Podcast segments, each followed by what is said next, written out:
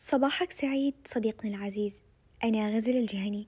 أقدم لك نشرة الجريد الحياة بتاريخ اليوم عشر جماد الأول 1443 تذكر دايما أن لا تستنقص فعل الخير وإن كان بسيط. وأن جمالك مدهش بليغ وعد. نشرة اليوم بالتعاون مع تطبيق زبوني متخصص في التجارة الإلكترونية الحوارية. يساعدك زبوني على عرض وبيع خدماتك أو منتجاتك عبر منصات التواصل الاجتماعي بسهولة ويسر. ويمكنك أيضا من إنشاء روابط فواتير آمنة يمكنك مشاركتها مع عملائك بمختلف المنصات.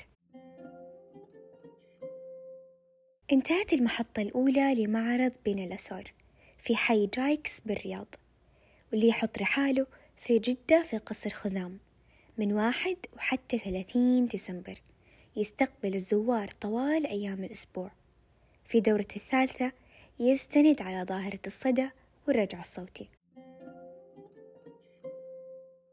طيب إيش البنياني بين الأسر؟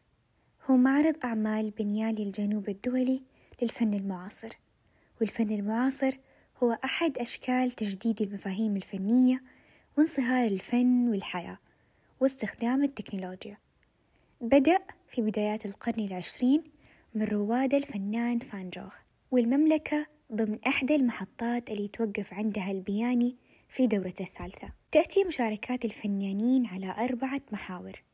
في المكان إزاء الزمان في الأضواء والظلال تجاه الطبيعة واللا متوقع في الوضع البشري.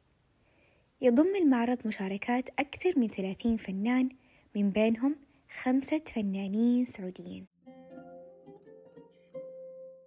وما تخلى أي نشرة من توصياتنا. كانت رولوب أن من عاداته الكتابة يوميا مئتي وخمسين كلمة في ربع ساعة. هذه العادة سمحت له بكتابة أكثر من عشر صفحات. ومن تجربة شخصية أخصص عشرة دقائق للكتابة الحرة والمذكرات لصفاء ذهني. شاركونا عادة يومية أو تجاربكم مع الكتابة عبر tuesday@jareedpodcast.com نرحب بالشتوية ونقول لكم تدفوا كويس. واحرصوا على فصل الدفاية لما تخرجون من البيت أو قبل النوم. وبالنسبة لطلاب الجامعات فالكم التوفيق وأنتم قدها. وطلبة المدارس نتمنى لكم بداية قوية للفصل الدراسي الثاني بإذن الله.